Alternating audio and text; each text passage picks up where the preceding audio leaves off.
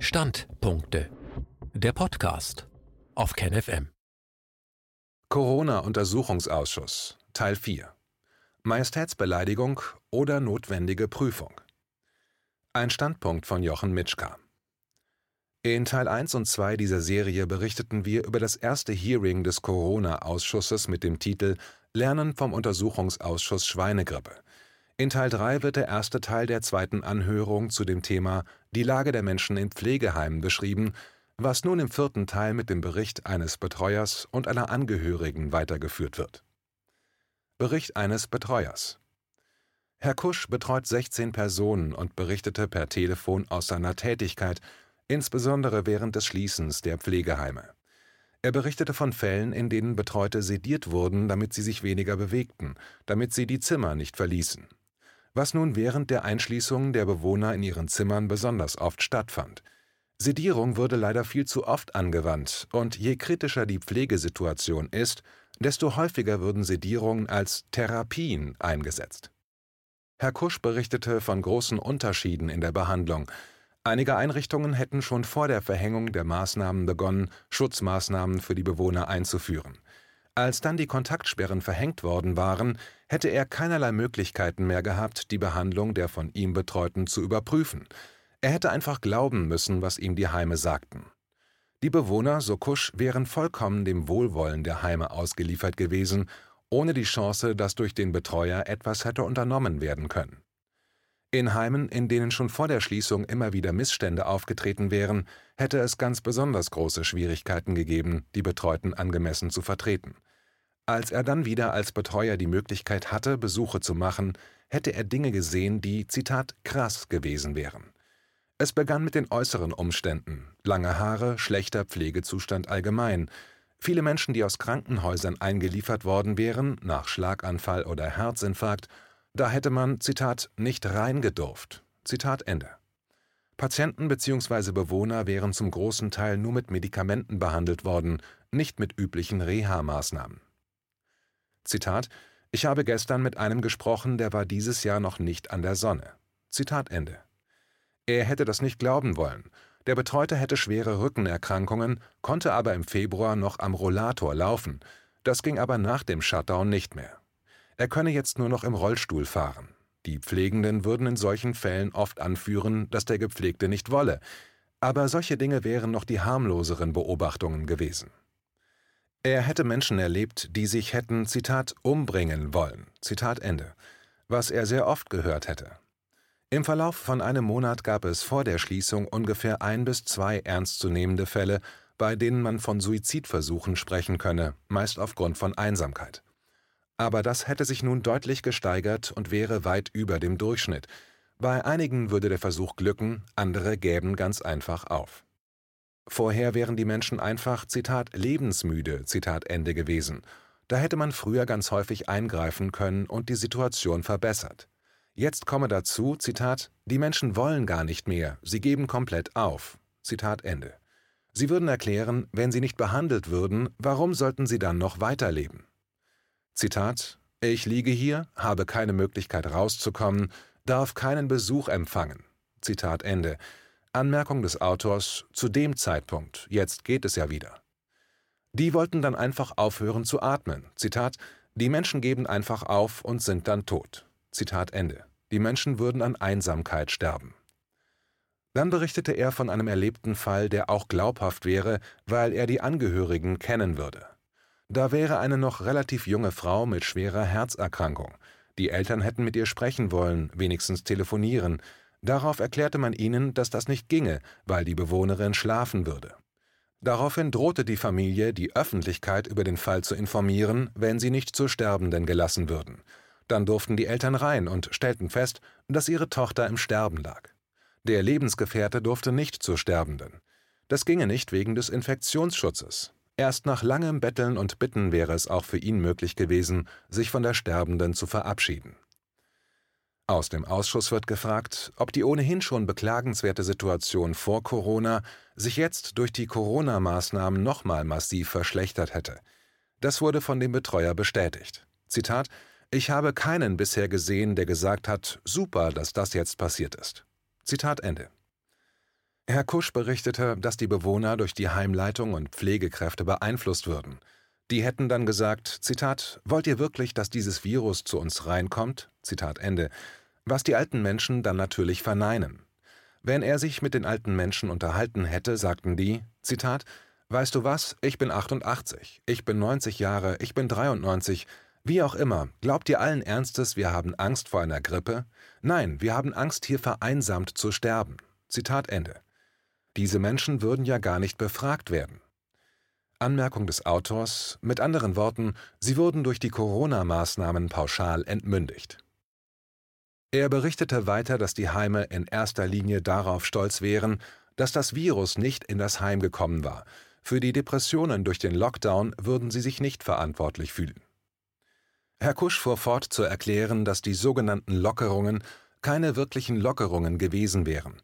Tendenz wären vergitterte Fenster und Menschen, die sich auf mehreren Metern getrennt über Babyphone unterhalten und das unter Bewachung. Herr Kusch vertrat die Meinung, dass es eine angenehmere Atmosphäre wäre, einen Gefangenen im Gefängnis zu besuchen, als den Bewohner eines Heimes. Es wäre fast unmöglich, ein privates Gespräch mit den Bewohnern zu führen. Während vor Corona jede Zwangsmaßnahme durch ein Gericht bestätigt werden musste, herrschte heute praktisch Willkür in vielen Heimen. Wenn demente Menschen sich nicht an die Vorschrift halten wollten, 14 Tage in ihrem Zimmer zu bleiben, weil sie sich eventuell irgendwie angesteckt haben könnten, würde die Tür oft einfach abgeschlossen. Das Gesundheitsamt hätte auch schon mal eine Quarantäne angeordnet, aber nicht gesagt, wie dies in Heimen mit dementen Menschen umgesetzt werden sollte. Es fühlte sich dafür nicht verantwortlich. Dabei würden die Heime auch noch gegen die üblichen Voraussetzungen verstoßen, dass durchgehend Sprech- und Sichtkontakt möglich sein muss, wenn ein Mensch eingesperrt wird. Dabei hätte es Fälle gegeben, dass ein komplettes Heim unter Quarantäne gestellt worden wäre, weil ein dementer Heimbewohner einmal kurz das Heim verlassen hätte. Kurz darauf wurde der Livestream unterbrochen. Als nächstes berichtete Herr Kusch, dass in vielen Fällen auch eine Sedierung von Bewohnern die Folge der Corona-Maßnahmen war.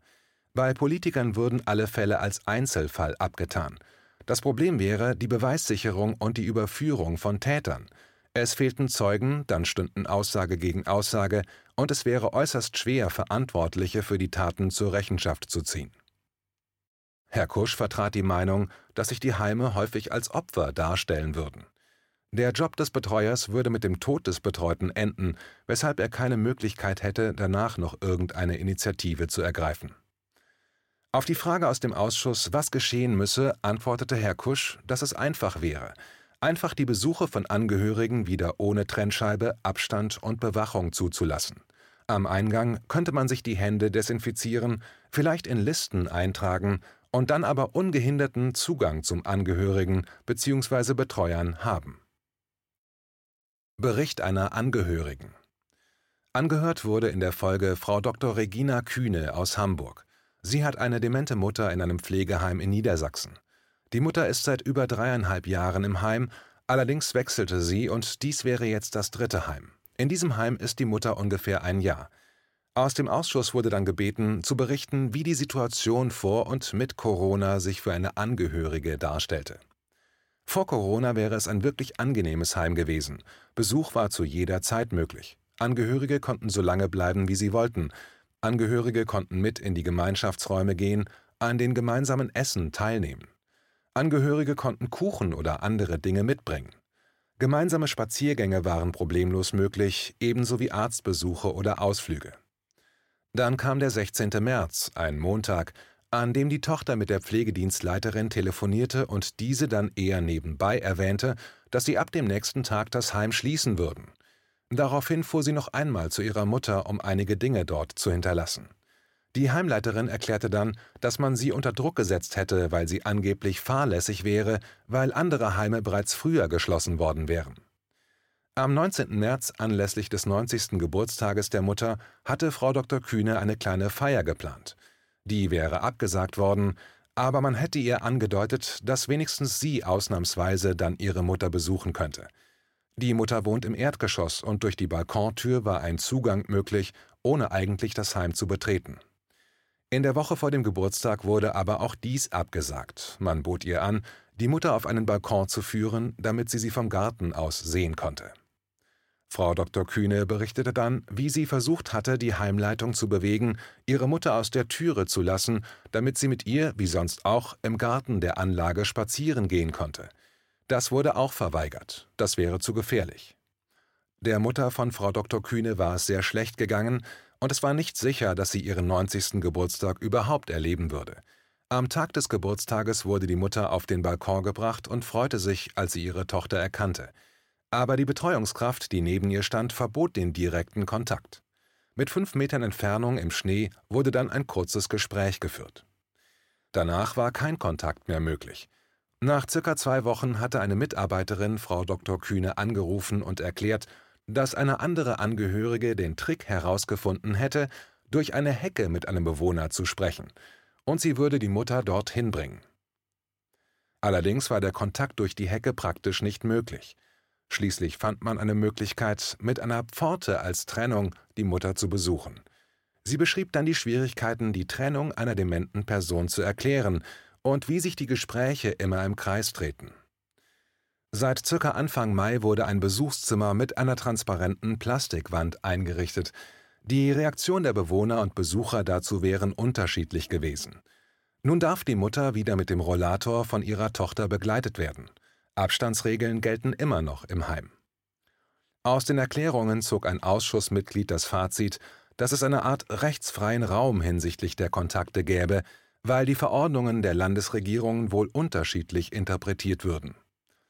Der Ministerpräsident scheint geäußert zu haben, er wolle wieder den Kontakt ermöglichen, aber die Gesundheitsämter scheinen auf den alten Hygiene- und Abstandsmaßnahmen zu bestehen.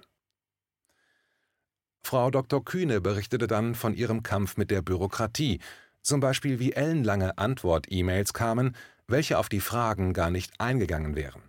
Immer würde, quasi mit Standardtexten, nur erklärt werden, dass die Maßnahmen ja nur dazu da wären, die Infektionsketten zu unterbrechen. Nach Nachhaken wurde auf eine neue Verordnung verwiesen, aber als Ergebnis hätte man nur feststellen können, dass plötzlich der Wunsch des Ministerpräsidenten bzw. die Kontaktmöglichkeiten wieder komplett gestrichen worden waren.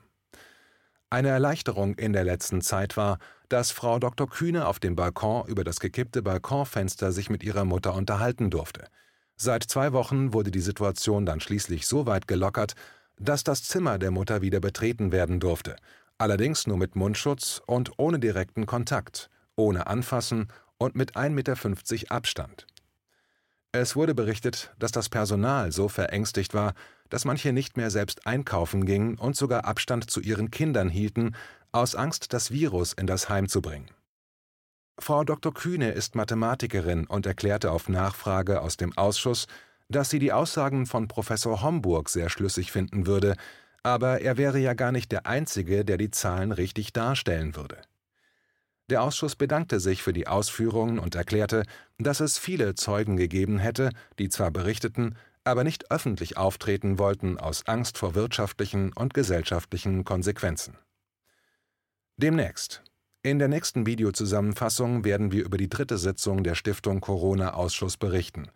Darin geht es um die Zustände in Bergamo, welche in Deutschland immer wieder von Politik und Medien als Grund für die Notwendigkeit eines Shutdowns in Deutschland angeführt werden.